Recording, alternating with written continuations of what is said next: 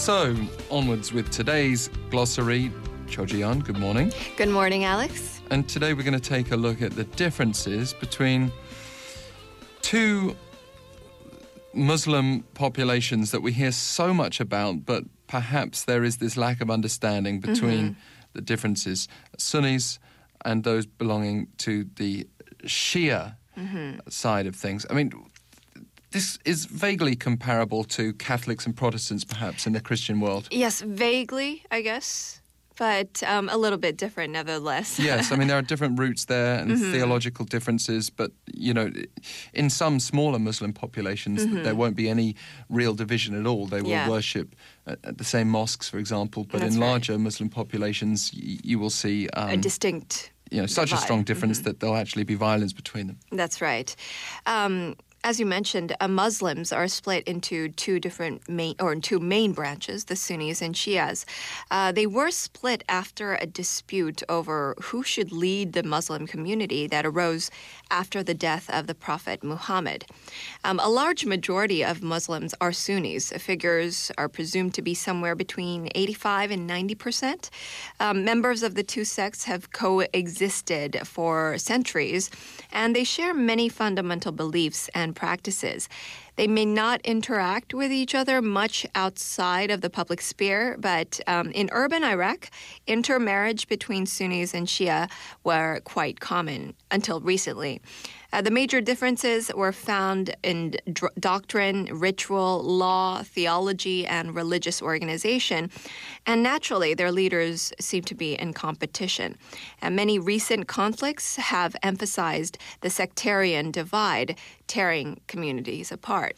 So let's start in earnest with the Sunnis. Hmm, Well, the Sunni Muslims believe that they are the orthodox and traditionalist branch of Islam. The word Sunni comes from ahl al Sunnah, which means the people of the tradition. And now the tradition here refers to practices based on the reports of uh, Prophet Muhammad. As Sunnis venerate all of the prophets mentioned in the Quran, but particularly Muhammad as the final prophet. And all other Muslim leaders are seen as temporal figures. Uh, the Sunni religious teachers and leaders have historically come under state control, unlike those of Shia. And the Sunni tradition also emphasizes a codified system of Islamic law and adherence to four schools of law. And uh, yeah, we'll often hear uh, Shia referred to as Shiite and, Mm, and- right. and other variations, uh, but uh, effectively, while they may be sm- smaller in number, there's still a lot of influence there too. Can we Mm-hmm. Get a bit more insight into the other side of the divide? Sure. Well, uh, the Shia or Shiites, as you mentioned, they're a political faction, literally Shiat Ali or the party of Al Ali uh, in the early part of Islamic history. The Shia uh, came claimed the right of Ali, the son in law of the Prophet Muhammad, and his descendants to lead the Islamic community. Ali was killed as a result of intrigues, violence, and civil wars, and as a result, his sons, Hassan and Hussein, were denied of their right of accession to caliphate. It is believed that Hassan was poisoned by Muawiyah, the first caliph or the leader of the Muslims, and of the um, this was of the Umayyad dynasty. And Hussein was killed in the battlefield along with the members of his family. The Shia concept of martyrdom and the rituals of grieving were founded on such events. Um, the number of Shia ranged from 120 to 170 million roundabout, which is roughly one tenth of all Muslims.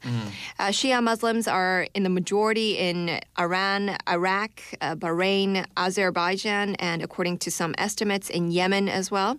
And uh, there are large Shia communities in Afghanistan, India, Kuwait, Lebanon, and the list goes on until the UAE as well. So let's talk about the role of sectarianism in the recent crises that we've seen. Uh, Sunni Islam is often the uh, form that is associated with the kind of terrorism that struck fear in the Western world. Well, in countries that are dominated by the Sunnis, Shia tend to compose the poorest brackets in the society. And in such cases, the Shia often see themselves as victims of discrimination and oppression. Some extremist Sunni doctrines have even created and de- declared hatred of Shia. And during the civil war in Lebanon, Shia gained a strong political voice because of the military activities of Hezbollah. And in pa- Pakistan and Afghanistan, hardline Sunni militant groups, such as the Taliban, have often attacked Shia places of worship. Uh, the current conflicts in Iraq and Syria have also witnessed sectarianism. In both of the countries, young Sunni men joined rebel groups, many of which follow the hardline ideology of Al Qaeda. And meanwhile, many form uh, many from the Shia community have also been fighting for or uh, gov- fighting along with uh, government forces. And we should emphasize that the vast majority of both Sunnis and Shiite Muslims are uh, peace loving and Mm-hmm, absolutely right. not terrorists, as if I needed to say that. But I, I, Mm-hmm. it's probably the responsible thing to say after making that association between Sunni Islam and the likes of Al Qaeda and, and Mm-hmm. IS and so on. Uh, but that is really just a brief overview.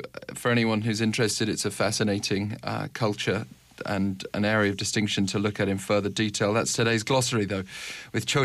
Thank you, Alex.